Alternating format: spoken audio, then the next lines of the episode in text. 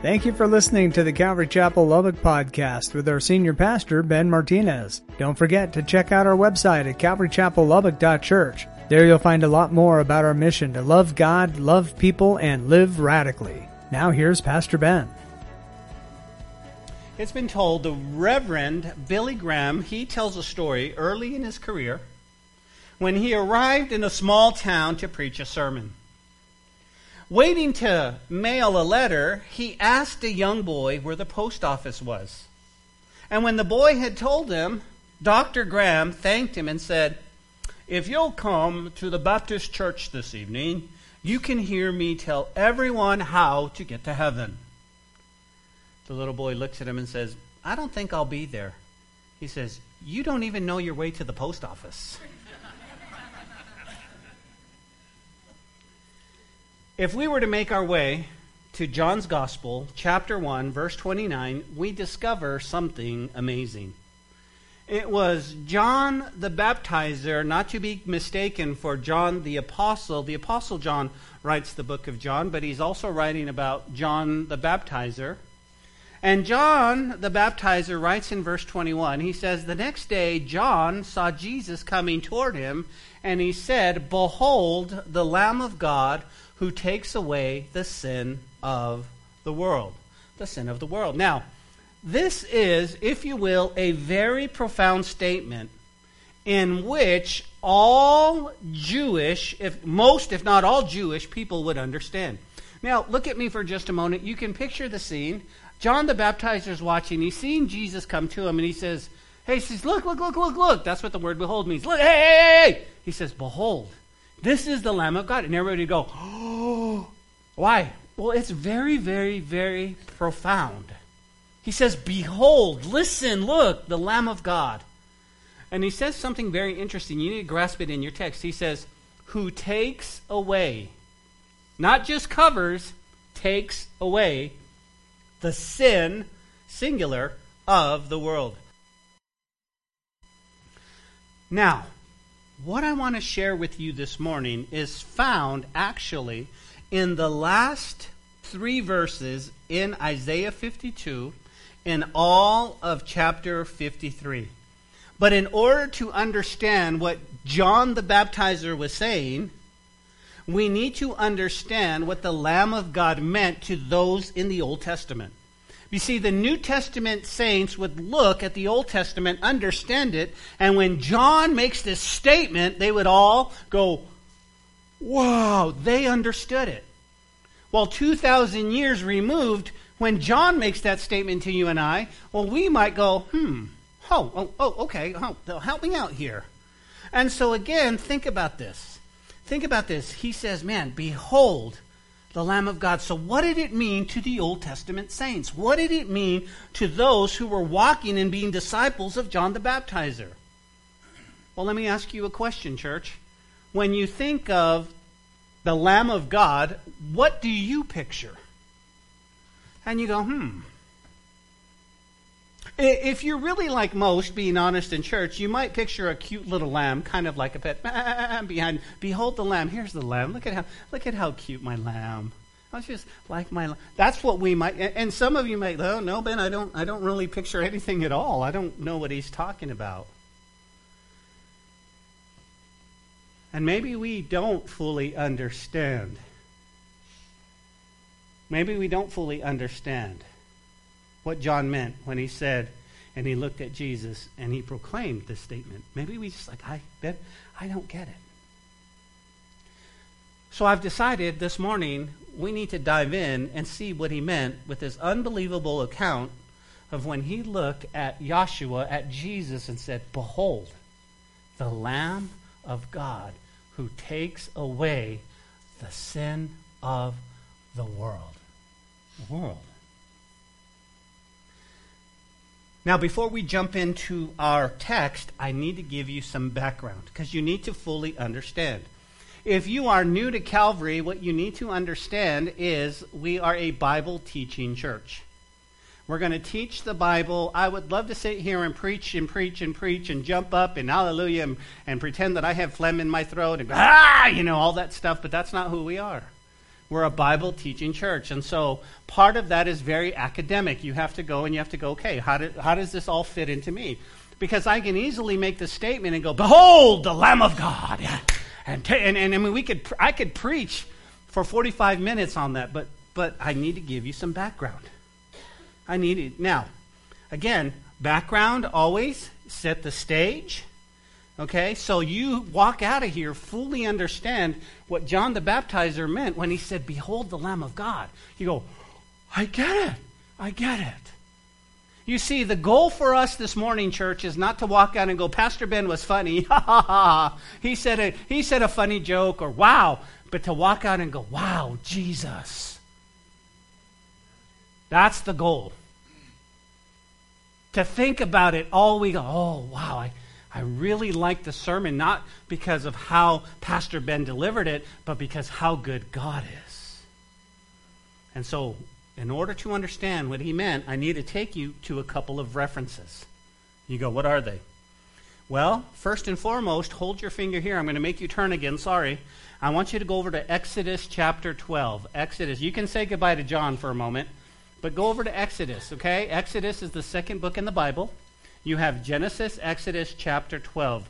And why do I want you to go there? Because I want you to see that. And there's nothing more refreshing to a pastor than to hear the pages turn in the Bible when he says, Turn in your Bibles. Why? Because that tells me that you are students of the Word and that you're hungry. Not only that, you're not taking what I say at, at, at face of your God. I want to know what he said. I want to see what he says. You can't just make up stuff. Right? Anybody? Right? Jesse Partida sent me a, a, thing on Facebook, and, he, and it was about a pastor who said, Hey, I got homework for you. I want you all to read John or Mark chapter 17 next week. Bring it back, I'm going to ask you. And the church came back. He goes, How many of you read John Mark 17? And everybody raised their hand. He goes, Really? You're lying because there is no Mark 17. so you need to know what's in the Word. Exodus chapter 12. We're going to look at just a couple of verses real quick because I want to show you. This is, um, this is where the Passover lamb was um, instituted. This is the Passover. This chapter gives an account of one of the most memorable ordinances and one of the most memorable providences of all recorded in the Old Testament. Go with me, Exodus 12, picking it up in verse 5. The writer says, Your lamb shall be without blemish, a male of the first year. You may take it from the sheep or from the goats. You shall keep it until the fourteenth day at the same month. Then the whole assembly of the congregation of Israel shall kill it at twilight. And they shall take some of the blood and put it on the doorpost and the lintel and the houses where they eat it. Your attention, please. Every one of us probably in this room has seen the Ten Commandments. And we've seen it where he went by and Joshua writes that and ah, and they're screaming and all that. But this really was instituted. They needed to take the blood of the lamb and put it so they would be saved. This is what happens. Now, listen carefully. None of all the ordinances in the Jewish culture were more eminent than that of the Passover and this amazing event.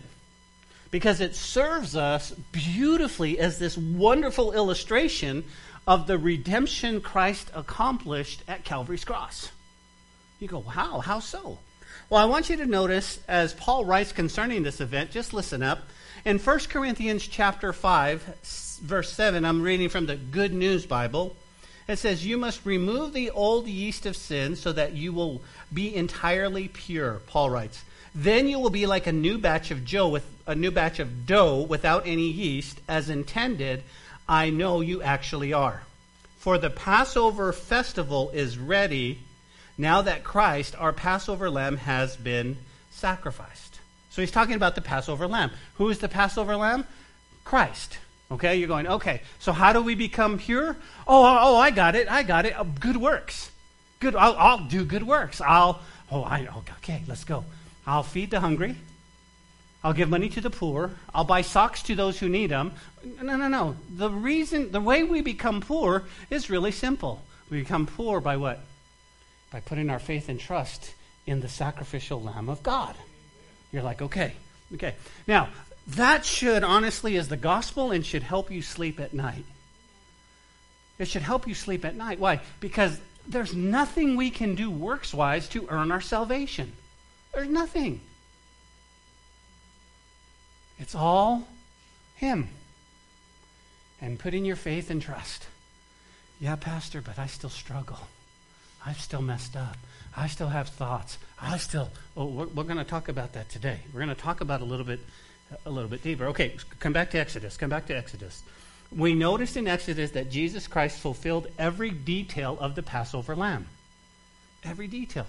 Everyone of John, everyone who John was talking to would know what? He'd know Exodus. Every Jewish boy would memorize the Torah the first five books of the Bible by the time they were 12. They would know. They would know Exodus chapter 12. They would see. And so when John goes, Hey, behold, the Lamb of God, everybody went, oh, What? And here's why. Here's why. How did Jesus fulfill every one of those? Well, in verse 5, it says, Your lamb shall be without blemish, a male of the first year, and you may take it. That, that was the prerequisite. 1 Peter 1 18 and 19, jot this down, says, Knowing that you were re- not redeemed with corruptible things like silver or gold, from your aimless conduct received by tradition of your fathers. So, how were we redeemed? Verse 19, but with the precious blood of Jesus as a lamb without blemish or spot. In our world today, you'll hear many people say, well, Jesus was just a man. Jesus was a good man. Jesus was a good prophet. He did many good things. In, in the war that we are seeing in the news today, the Arabs and Islamic and all of that believe in Jesus, but that he was a good man. Here, Exodus tells us that Yahshua is what? He was fully God and fully man, and he was without blemish and without spot. In Exodus, it says, well, the lamb had to be killed. In verse 6, it says, Now you shall keep it until the 14th day of the month. Then the whole assembly of the congregation of Israel shall what? Kill it at twilight. This is fulfilled in Matthew 27. Matthew 27, listen, it says, About the ninth hour, Jesus cried out with a loud voice, saying, Eli, Eli, lama sabachthani that is, My God, my God, why have you forsaken me? Some of those who stood there, when they heard him, said, This man is calling for Elijah. Immediately one of them ran out and took a sponge, filled it with sour wine, put it on the reed, and offered it to him to drink. And the rest said, Let him alone. Let's see if Elijah comes to save him. And Jesus cried out with a loud voice and yielded up his spirit. Jesus fulfilled that very prophetic statement. It also says that the blood had to be applied. In verse 7, and they shall take some of the blood, put it on the doorposts and the lintel of the houses where, where they eat it. Hebrews 9:22 says this, and according to the law almost all things are purified with blood, and without the shedding of blood there is no remission. That's fulfilled. This is the Passover lamb. In Exodus, guys, was pointing. Now, here's what you'll find. In some churches, not all, in some churches, they say we're new covenant people. We don't teach the Old Testament. Well, the Old Testament is all about Christ. And it points to, now, okay, jot this down. That's going to help you, okay? The Old Testament points to the cross. The New Testament points back to the cross. It's all about the cross. It's all about the cross. Now, another what, what you will. Well, another reference, you can jot this down, we're not going to talk about it, but it would be Leviticus chapter 16. This is known as the Day of Atonement. The Day of Atonement. And this was instituted of the yearly Day of Atonement for the whole nation. You go, what would happen on the Day of Atonement? Well, the whole service was committed to the high priest, right? Who, first and foremost, guys, was the only one to come into the Holy of Holies. He is the only one to offer a goat or a bull for sin offering. He would then take and sprinkle the blood before the mercy seat and upon the altar. He would to confess, if you will, over the scapegoat the sins of the people, and send it into the wilderness to offer burnt offerings and to point this day a solemn fast by a statue forever. This is how they dealt with sins in the Old Testament. They would take two lambs, okay? One of them they would sacrifice, then they would put their hand, that's why we get the term scapegoat. They'd put the hand on the goat, he would confess all of Israel's sin, and then he'd go, ah, ah, ah, ah, and he'd run off into the wilderness, atoning for the sin. But it wouldn't take it away. Can you imagine on the Day of Atonement? Bless the Lord, this is good, I'm clean, I'm clean. And then you walk into your house and, and you get in a fight with your wife. Oh, I was clean for five minutes. Now I have to wait a whole nother year for my sins to be atoned for. Or you get in a fight with your husband. Or you run over a cat. No, I'm just kidding. You don't run over a cat. You just, you know, something. The sacrificial system, now listen, was designed once a year for the sin of Israel, for the sins to be uh, basically atoned for.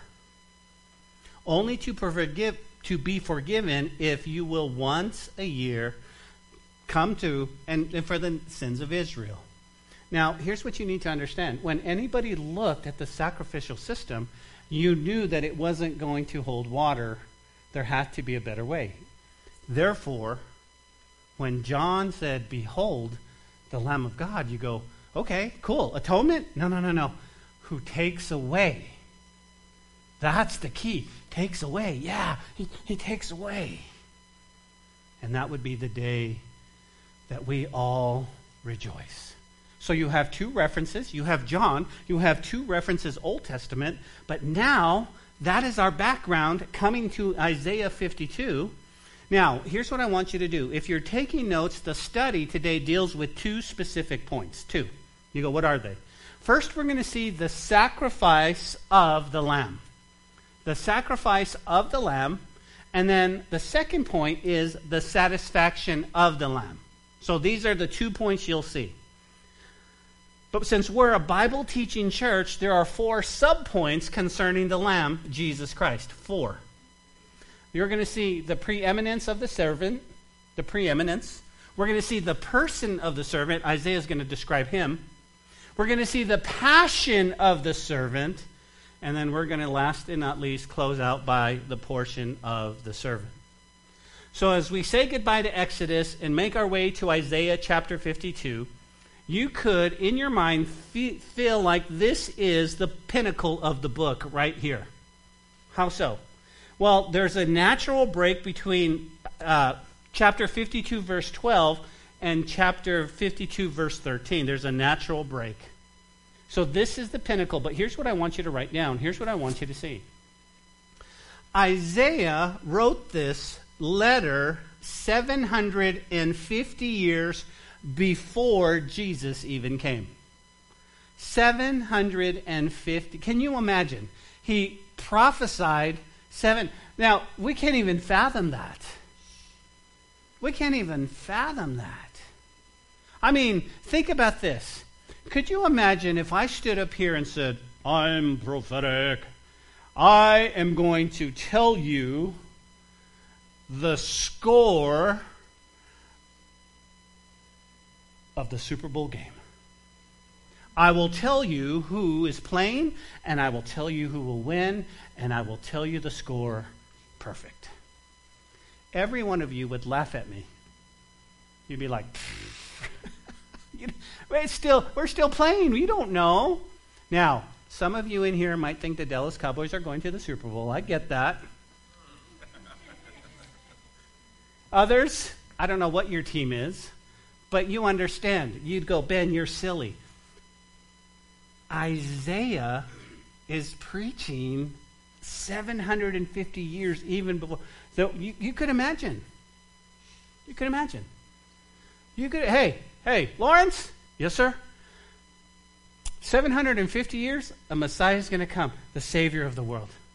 Lawrence was like, okay, I won't be around, but I believe you. Thumbs up, bro. More power to you. But no, no, no, no, no. But those who live 750 years later go, oh, what? What? So 700 plus years prior to the birth of Jesus, the prophet Isaiah, under the power of the Holy Spirit, writes on the scroll these words. As you and I look into the life of Jesus in detail, we see the fulfillment of this scripture, specifically the life, death, burial, and resurrection of Jesus. Right here. Okay? So, first and foremost, let's talk about the sacrifice of the Lamb. The sacrifice of the Lamb. Picking it up together, guys, Isaiah 52. We're going to look at verse 13 because remember, there's a natural break. It starts off.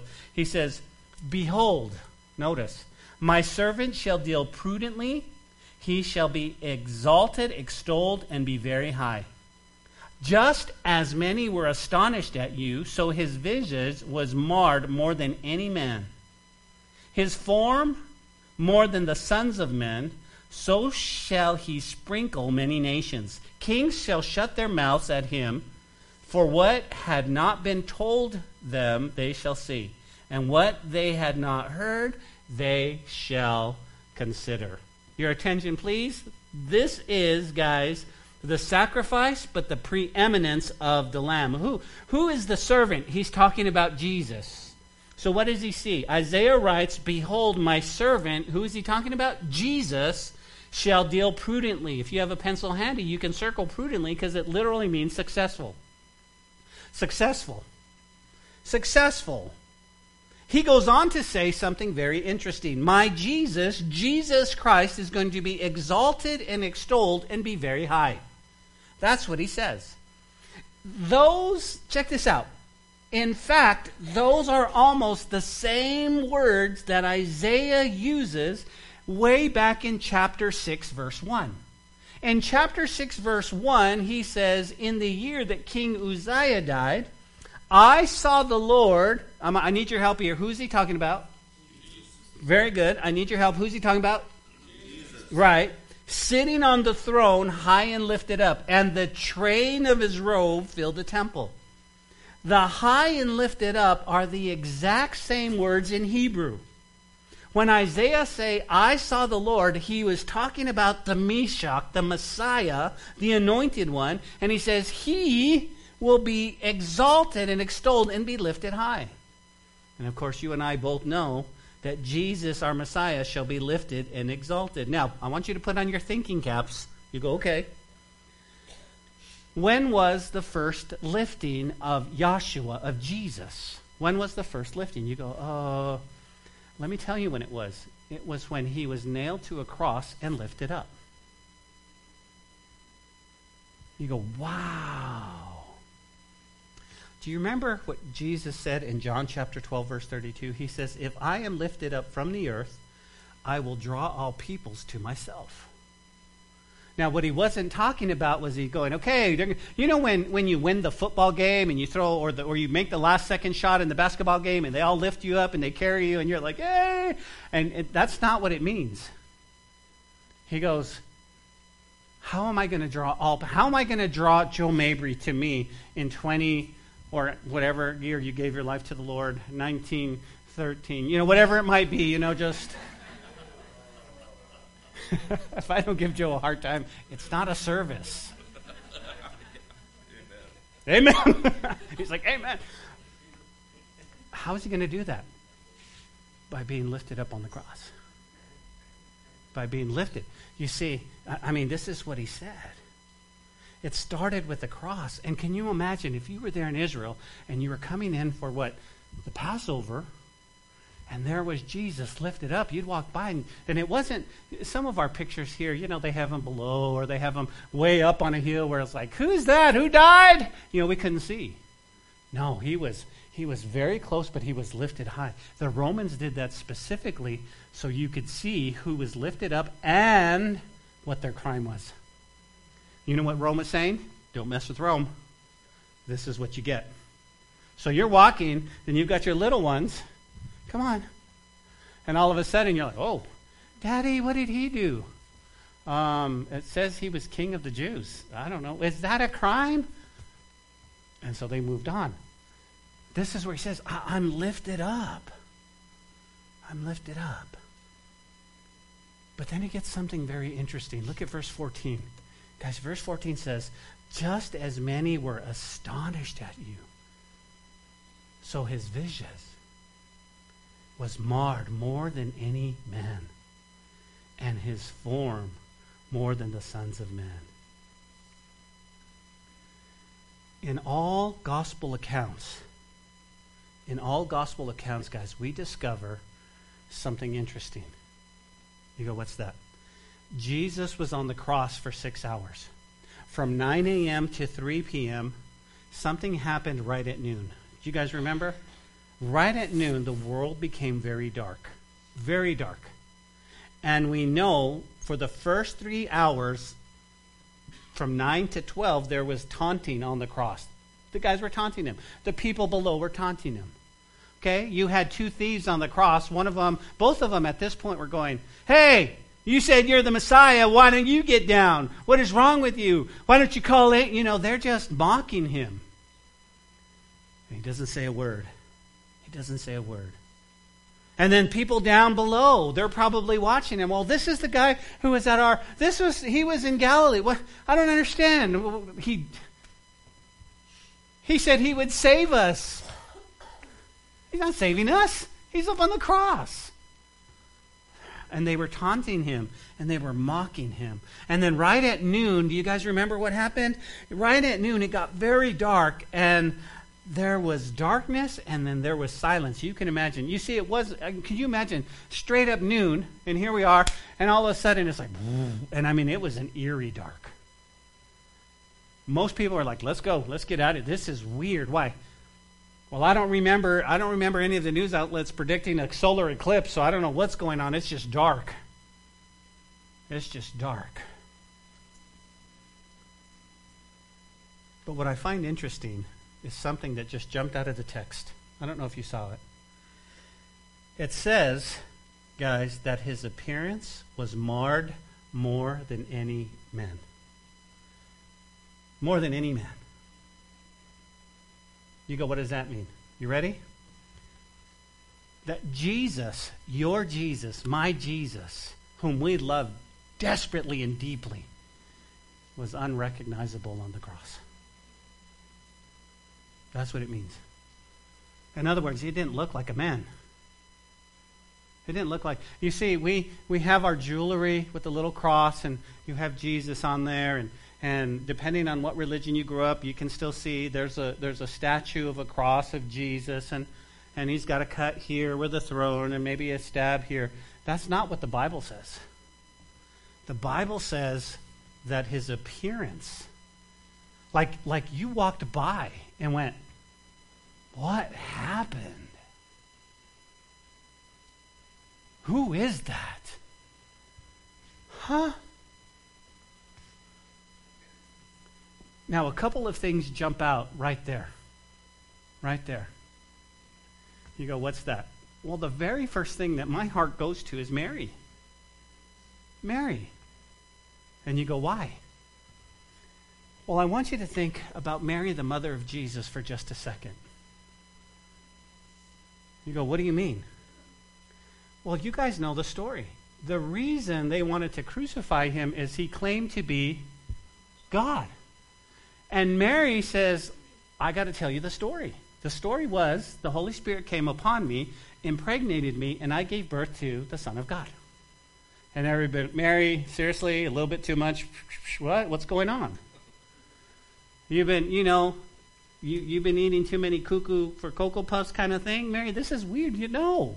No, no, no. See, I wasn't married to Joseph. We were betrothed, but, but, but it's the Holy Spirit. You go, that's where we get our Christmas. You guys know that, right? Born of a virgin. You're like, okay. Now, I think of Mary's heart. Because now her son she gave birth to him. She, this little baby grew in her belly. And if you're a mom in here, you know exactly what that's like. and now here he is. And it doesn't even look like her son. That would rip a mama's heart. So, if Mary and Joseph were keeping secrets, and if there was a way to stop it, don't you think Mary, the mother of Jesus, would have said, No! Stop, stop, stop, stop. I know he claims to be God's son, but I'll tell you who I was with. I'll tell you who I had. I'll tell you. I know. I'm sorry. I'm so sorry. I'm sorry. Please take him down. Any mom would do that. Any dad would do that, although Joseph probably wasn't there. You know what Mary does? She just looks. Why? Because it's the truth. She can't say anything different. She, Mary, Mary, now's your chance. Get him down. I can't. It was the Holy Spirit. Because he's fully God and fully man. And it's like,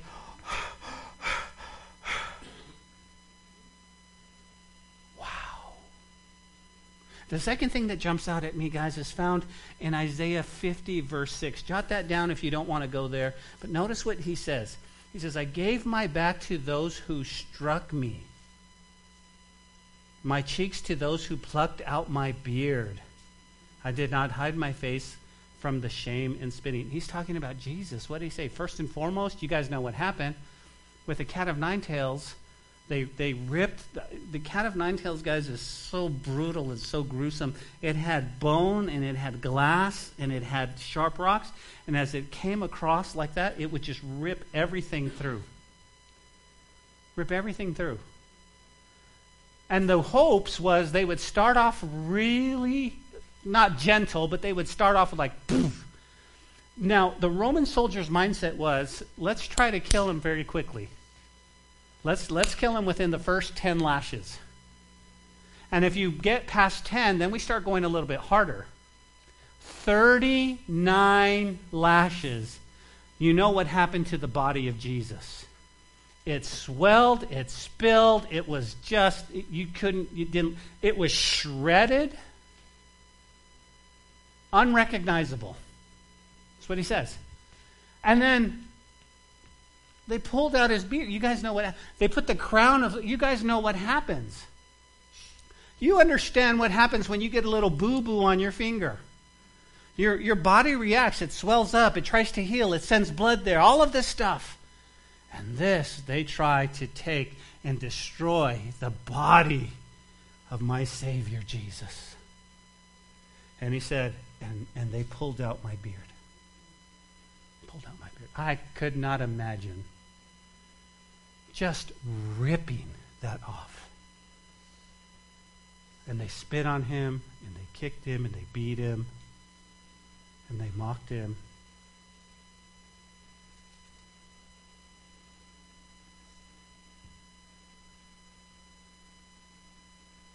I think of the prophetic psalm and written about Jesus in Psalm 22.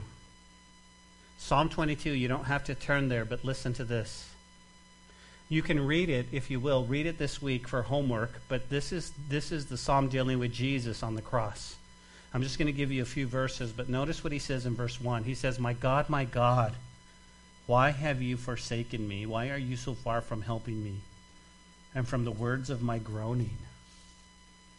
Now, David's writing the psalm, but it's prophetic, and he says, verse 6, I am a worm and no man a reproach of men and despised by the people. Can you imagine when Jesus was on the cross, people walking by and going, What did he do?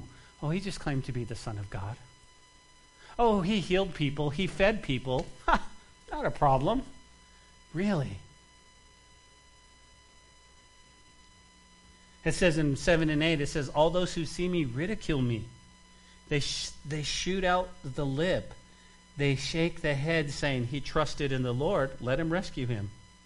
Let him deliver him, since he delights in him. And they mocked him on the cross. Now, again, we don't have time to go through the whole psalm, but read it this week. So, Isaiah 50, verse 6 and 22, the scriptures tell us, guys, that he was unrecognizable. And I could imagine you and your wife coming to Passover you had seen him up in Galilee, you thought, wow. Now, the Bible says that he wasn't a, a, very handsome man. It wasn't one that was like, whoa. I mean, when the Bible talks about handsome, he'll talk about Saul of Tarsus, he'll, or he'll talk about, not Saul, Saul, you know, um, early in the Old Testament, well, he was head and shoulders about everybody else. He talked, but, but with Jesus, he was just a normal guy. It was so normal that Jesus, when they were going to throw him off the cliff in Nazareth, And he just kind of walked by because they didn't recognize him. He just said, oh. So it wasn't like, oh. But, but, but we saw him, honey. We saw him there in Galilee. He fed us. And, and yeah, I know what he looks like. And then you walk by and goes, that's not him. No, baby, that's him. No, that's not him. I know what he looks like. No. Picture him with the beard. No. And you imagine the mindset.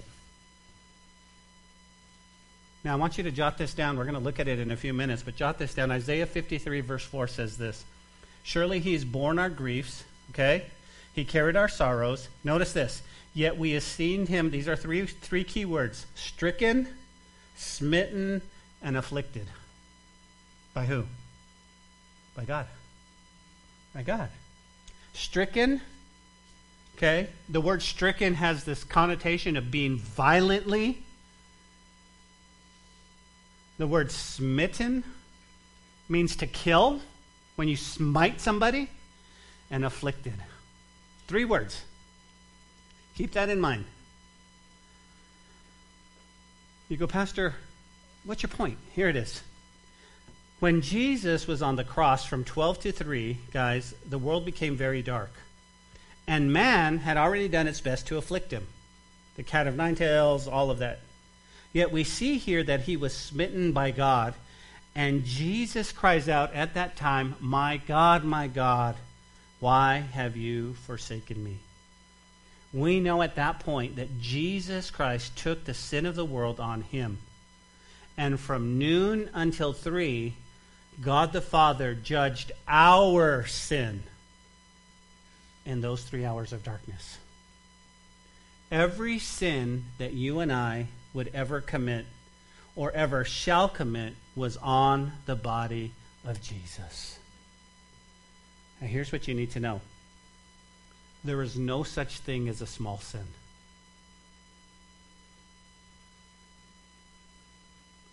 This breaks our heart, doesn't it? Because when we when we choose to okay, there's something that when we sin, there's something called a transgression or trespass. Okay, a trespass is when you go, "Oh, I didn't realize this was the line. I did it. I'm sorry. Please forgive me." But there's also something called an iniquity. An iniquity is when you know it and still do it. Okay? And so you got those three? You got those three? And so again, think about this. There's no such thing as a small sin because Jesus was smitten violently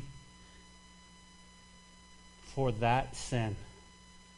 You go, well, Ben, I got a question. Why was there darkness? I believe, and it's just my opinion, I believe that there was darkness from 12 to 3 because God the Father didn't want to see what he was doing to his son. He didn't want us to see that. Because it was not only my sin, your sin, it was the sin of the world. When it comes to salvation, church, we should be the rowdiest, happiest men, people ever. Why?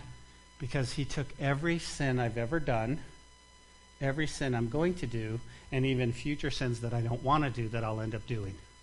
I don't want to do that. I want to be free. But Jesus paid the price. And so when you go, Are you saved? oh, yeah. We should be the most excited people in the whole world about the salvation of God. The reason the world doesn't rejoice, church, is because it doesn't understand it. It doesn't understand it. And the reason we stumble is because we get caught up in do, trying to do good works for that salvation. We don't do good works for the salvation, we do good works as a result of that salvation. So the pastor comes to you and goes, Hey, I need help. You know what your response should be? Whatever it is, I'll do it. I'll do it. Hey, we need, we need, I'll do it. Well, don't you want to know what it is? No, Jesus saved me. Are you kidding me? He saved me from me. He saved me from. I'll do anything for him. He's amazing. I'll do it. What do you need me to do? What do you need me to do? I'll do it. I'll do it. I'll do it. Back in Isaiah 15, he says, So he shall sprinkle the nation, kings shall, notice, kings shall shut their mouths at him. For what had not been told them, they shall see. And what they had not heard, they shall see, or they shall consider. Now think about this. When he says that, when he says that kings shall shut their mouth, it's not that term like, just shut your mouth. It's not that. You know what it means is, do you remember when you first understood and the scales fell from your eyes? You had nothing to say. You had nothing to say. I remember the time when Jesus shut my mouth. I truly grasped the good news, and the scales fell down, and I was speechless. Wow. Wow. If this is real, He's real. You see, ever since I was in school, ever since I was in kindergarten and, and elementary, I was told, I was taught that there was this, this big bang, and I was taught that things were, and that my ancestors were monkeys. I was taught that in elementary school. I got in a fight with my, my well, I got in a fight. I talked my best friend was a Christian, and I hadn't been a Christian yet, and we got in a fight, and I was, I was just, I was defending that we all came from apes. And I was like, ooh, you go. No, I wasn't. I'm kidding. But he's like, no, we didn't. He was creation, and, and I didn't understand that. But what happened is when the scales fell and I realized that God, wow, this is what he's saying. This is what he's saying. I'll tell you what, our mouths really shut when God changes our life, does he not? What can you say? So, who is this Jesus? Who is this person? Well, it goes on. Look, keep going. Chapter 53, verse 1. Isaiah writes, Who has believed our report, and to whom has the arm of the Lord been revealed? For he shall grow up before him as a tender plant, as the root out of the dry ground. He had no form or comeliness. There it is, guys. And when we see him, there's no beauty that we should desire him. He's despised and rejected by men a man of sorrows, acquainted with grief, and we hid, as it were, our faces from him. He was despised, and we did not esteem him. Wow, what a description of Yahshua. What a description of Jesus. And I like what Isaiah says first and foremost. He goes, Hey, who's going to believe our report about this Jesus? And you know what he says? Nobody. Nobody. Can I just tell you, in 2023, in 2024, nobody's going to believe your report about Jesus. You're going to share the good news, and they'll go, Yeah, that's good for you, bud. If you need that crutch, and they're not going to even want to talk about it. We're getting to the place in our world where we're not talking anymore, we're arguing. And if you come up and you said, Hey, I'm a believer, I stand with Israel, Jesus is my Messiah, blah, blah, blah, you're going to get into a fight. That's the world we live in. Nobody wants to hear. Isaiah says, "Hey, who's going to believe a report?" Nobody's going to believe a report. But that doesn't mean we don't we don't keep trying. Because I wonder, look at your look at your life. What if somebody would have stopped talking to you, preaching to you, walking with you, loving you? You just said, "No, I don't want to hear about it." There was a great Jesus movement in our city and people were getting saved. I mean, hardcore, weird, crazy killer sniffers, you know, they were getting saved. And I was looking at them, and they were going, and, and, and I couldn't believe it. I could not believe it. But then somebody mentioned to me about tithing and that they were supposed to give 10% to the church. And so I took that and I mocked my fellow friends for being saved. Oh, what about your money? He wants your money? Da, da, da. I hadn't been saved yet. I hadn't been saved yet. I remember though, but it was weird because these are guys that would beat you up on the playground. Now they're preaching to you, and you're like, this is weird. But I'm going to stand in my, my religion. I'm going to stand in where I was. Nobody's going to believe our report, but aren't you glad that you believed? Aren't you glad that you finally went and you started singing? I saw the light. I saw the. That's how you, you finally did. But something else jumps out so amazing. You go, what's that? Notice what he says. Who has believed our report? Notice. And to whom, notice, has the arm of the Lord been revealed? Look at that in your Bibles. Underline that in your Bibles. Why? Because he's talking about the arm of the Lord. You go, okay, okay, I don't get it.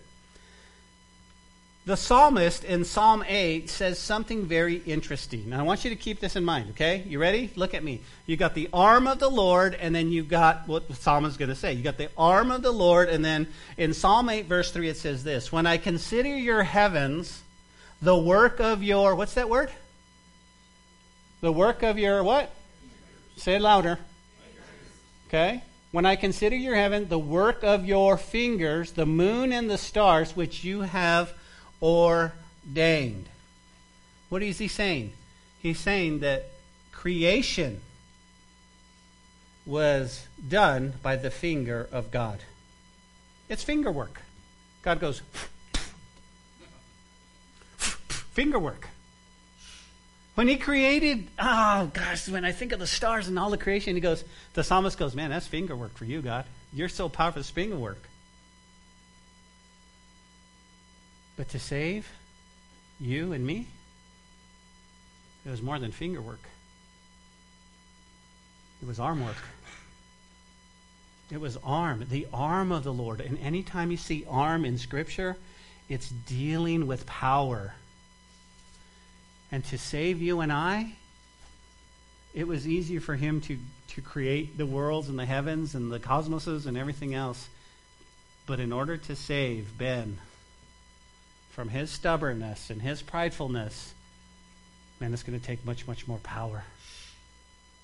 I'm going to have to become a man, walk this earth, live a sinless life die for the. Oh, wait a minute. That goes back to the Lamb of God. I'm going to have to die on the cross. I'm going to have to resurrect. Isaiah says, the arm of the Lord. Do you guys see that? Look at verse 4. Now we're going to see, now we're going to see the passion. Surely he has borne our griefs and carried our sorrows, yet we esteemed him stricken smitten by God and afflicted. Okay, you guys see that? Now, I want you to see something in verse 4. The word bore there, do you guys see that? Surely he is born, the word born. It means to get under, to carry. To carry. Okay? What is he carrying? What is he, what is he putting on his back to carry?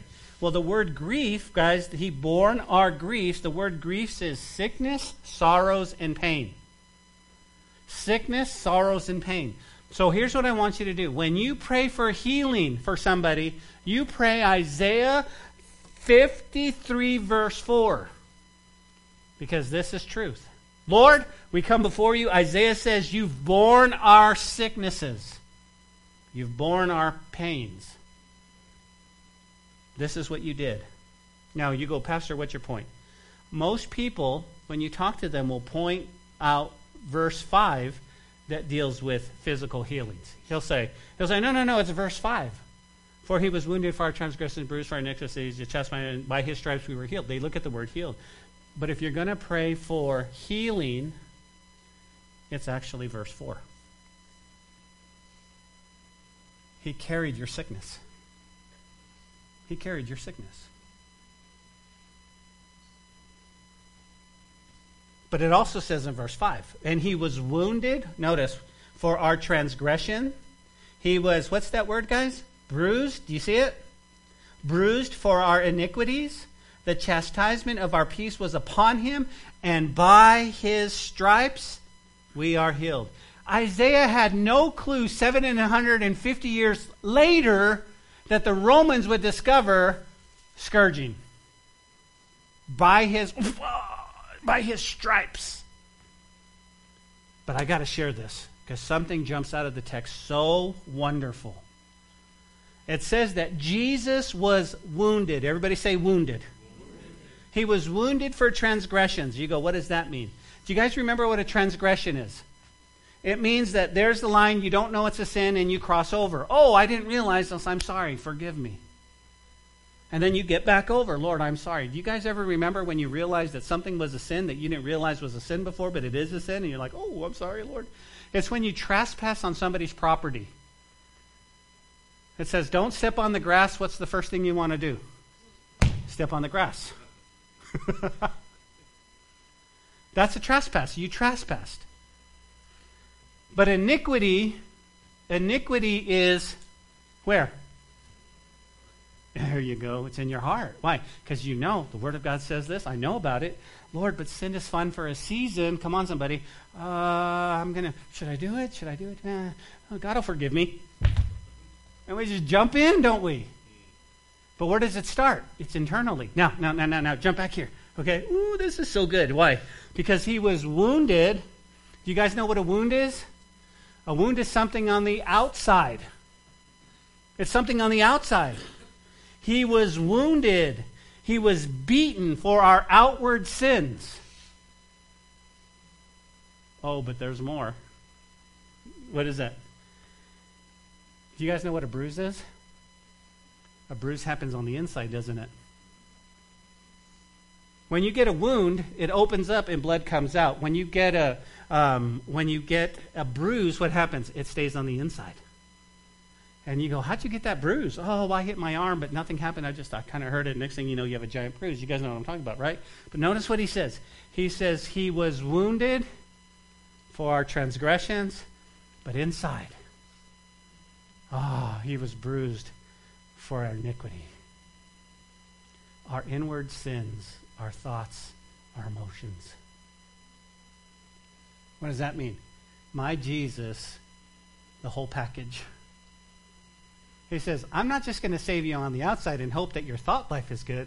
He goes, I know who you are, and I'm going to save the whole of you. The whole of you. Why? Because one day I'm going to stop breathing, my heart's going to stop, and this body you're going to put in the ground. So, what do I do with my spirit? It's got to do something. It's got to be healed. How is it going to be healed? The only way it's healed, church, is by being born again. And so when I'm born again, I'm covered by the blood and I get to go be with Jesus. So you're like, oh, that makes total sense. Total sense. We got to hurry. Verse 6. We, notice, all we like sheep have gone astray we have turned everyone to his own way. Now, that's so interesting, isn't it? I've been a Christian since I was two years old and I've followed Jesus. No, the Bible says that all of us have gone astray from time to time. Aren't we like sheep? Aren't we not sheep? Give me a bat if you're a sheep. No, don't do that. nah. No, I'll tell you why. Because sheep are dumb. Aren't we dumb? You know that a sheep will eat grass until it eats dirt? and then it'll keep eating dirt until it dies. That's why he needs a shepherd. But sheep are dumb. Come on, come on, somebody. Have you ever been found yourself somewhere and you're like, "How did I get here? Boy, this is dumb." You just, you're just like, eh, eh, eh, and then you're over here, and everybody's over there, and you're like, "Oh, how did I get here?" Well, I thought the grass was greener here. Eh, you know, you just haven't. But it, but he says this. Notice he says this. All we like sheep have gone astray. And the Lord has laid upon him the iniquity of us all. Good place for an amen. amen. He was opposed and he was afflicted, yet he opened not his mouth. He was led as a lamb to the slaughter, as the sheep before his shears is silent. So he opened not his mouth. He was taken from prison and from judgment, and he will declare his generation. For he was cut off from the land of the living. What does that word cut off mean? It means he was crucified. He was killed. He's cut off. For, why did he die? Everybody say, why did he die? Did he die? For the transgressions of my people he was stricken. And they made his grave with the wicked, but with the rich at his death, because he had done no violence, nor was there any deceit in his mouth. Listen, contrary to what people tell you, Jesus didn't have a rich home. He didn't have a lot of money. Do you realize that once when he was done with crucifixion, do you realize what they did with the with the, the two what they were going to do? They would take their body and throw them into a common grave. Just and flies and all that. That's what and so basically he's like, listen, they're going to bury him with with all the unknowns. But it wasn't until Joseph of Arimathea, who was rich, came and said, No, no, no, I'll, I'll put him in my tomb. we'll give him a proper burial. Isaiah, 750 years, was going, Look, this is going to happen. You would think that the Pharisees and the Sadducees and the priests would go, Open the eyes of my heart. This is Yahweh. This is Messiah. This is Him. This is whom Isaiah talked. You know what they didn't? They got so prideful that they were like, and, and the point is, we don't want religion. We don't want to be so religious, guys, that we're blinded to the salvation of God. We want a relationship with Jesus. With Jesus. Well, what's God's response? What's found in the, in the satisfaction of the Lamb, verses 10 through 12. Here's the portion of the servant. Look at verse 10.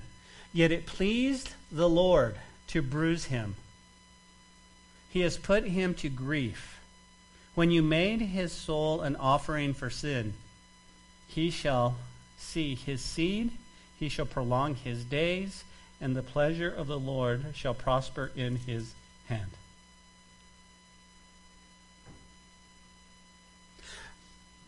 If you're a parent in here and you ever had to discipline your children, I pray that no, not one of you was, was happy. I mean, it's like, we're never happy about it.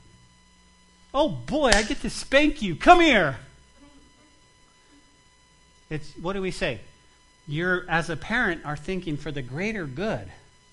So what do you do? You discipline your children because you want them to grow up and be what? Productive members of society. You want to have a relationship with them. So you'll take the time to spank them, you'll take the time to discipline them, you'll take the time to say no, you'll take all of this time. But notice the text. The text says it pleased the Lord to bruise him. Why would it? I'm thinking of God the Father going, okay, I'm pleased that this can happen because he knew that was the only way that you and I could be saved. And so he says, for the greater good. Now we need to be careful with that term. Okay? because the, the enemy is using it now and will use it in the tribulation. For the greater good, you need to take the mark. For the greater good, you need to. That's what they're going to say, so be careful. But really, for the greatest good of salvation, what happened? He says, I'm going to I'm going to pour all of everything on my son because of you. But he says something interesting. Notice. He shall prolong his days. Do you guys see that in your Bibles? Here's what you can write. This is a direct reference to the resurrection. He says he's going to he's going to resurrect. He's going to he's going to be alive. 750 years before Jesus was even born, Isaiah says he's going to die. He's going to look like this and he's going to be buried and then he's going to resurrect. He's going to resurrect. Verse 11, and he shall see the labor of his soul and be satisfied. By his knowledge, my, serv- my righteous servant shall justify many. Can I get an amen? amen? Why? We're the many. Look at somebody and say, I'm the many. For he shall bear their iniquities. Listen, you ready? I, w- I want you to jot this down. This is important. The price for sin was paid in full. Paid in full. The price for sin. It's paid. It's paid. Therefore, I will divide him a portion with the great. He shall divide the spoil with the strong, because he has poured his he poured out his soul unto death. And he was numbered with the transgressors, and he bore the sin of many and made intercession for the transgressors. Wow. Wow. Let's close. You ready? John the Baptizer getting to see Yahshua face to face, sees him one day, looks at him, and he says, Hey, listen, listen. Behold. Hey, look up, look. The Lamb of God who takes away the sin of the world. And what we should do when we hear that statement is fall down on our face and worship the King. We should worship. We should worship him. Wow. Behold the Lamb of God. He takes away the sin of the world. Father, we thank you today for your word. We thank you for, wow, just how explosive your word is to us. And we just love you, Lord. Lord Jesus, I thank you for technology. I thank you for podcast. I thank you for radio. And I thank you for these precious people here. I pray your Holy Spirit would do a work no matter who's listening, because, Lord, I am blown away that Isaiah prophesied to the King of Kings and the Lord of Lords, and I submit and surrender my life to you, Lord, always. But, Lord Jesus, there might be somebody here that you were talking to during the service whose heart is far from you right now.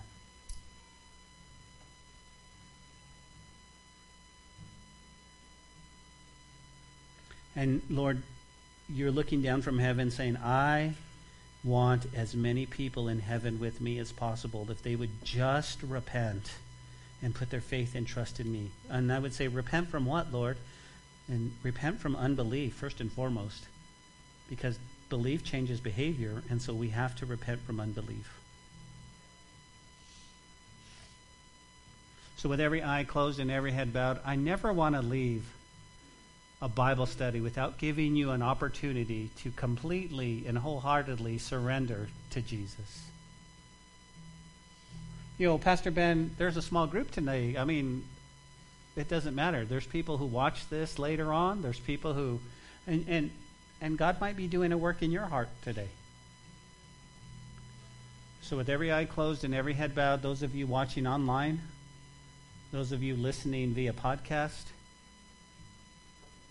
if you're here today and you've never surrendered your heart, or maybe you've walked away, maybe you're like a sheep and you're, you've wandered off, and now by the sound of my voice you realize, I've wandered off, I need to come home. Well, the Lord Jesus is standing with his arms open wide and he's saying, Please come home. Please come home. If that's you today and God was speaking to you, will you do me a favor? Well, what's that, Pastor? Would you just simply lift up your hand? Well, why do I have to lift up my hand? I want God to see your heart. But what you're saying to the Lord is that I'm ready to surrender. And part of surrendering is lifting up our hands. So if you've never given your life to Jesus and you want to do that today, would you just lift up your hand? God bless you, brother. Thank you. God bless you. Amen. Anyone else? Anyone else God is speaking to you? You're saying, man, I, I've walked away. I've found myself ah, somewhere else, and I'm wanting to come home. Would you just lift up? I'll pray for you. I'm just going to pray for you. I see you. I see you, brother, to my right. Good move. Good move. Anybody else? If you're watching online, just, just where you're at, God sees your heart. Father, I pray for this young, this, this, these young men and this young lady who lifted up her hand today. And I pray, Lord Jesus, that you would, Lord, come into their heart. Lord, believe that they would just truly believe today, no matter what. That they would pray something like this Jesus, your word tells me that I need to believe in my heart and confess with my mouth. And so I confess that Jesus Christ is Lord. He died on the cross for me. He was buried and he rose again. Isaiah said it I believe it. And now, Lord, I'm asking for help. I'm asking you to come into my heart, be my Lord, be my God, be my Savior, and be my friend. I choose to follow you, Jesus, for forever I'm yours. Amen. If you prayed that prayer, welcome to the family of God. We're so blessed, so blessed. If you prayed that prayer, will you let somebody know? Would you just say, hey, I prayed that. We'll pray with you. We give, I think we have a Bible. I'm not sure if we have them anymore. We're, they're on order. But God bless you guys. Let me pray. Let me pray. Let me bless you. And then Talia will close us out. May the Lord bless you. May the Lord keep you. May the Lord make his face to shine upon you and give you peace and hope.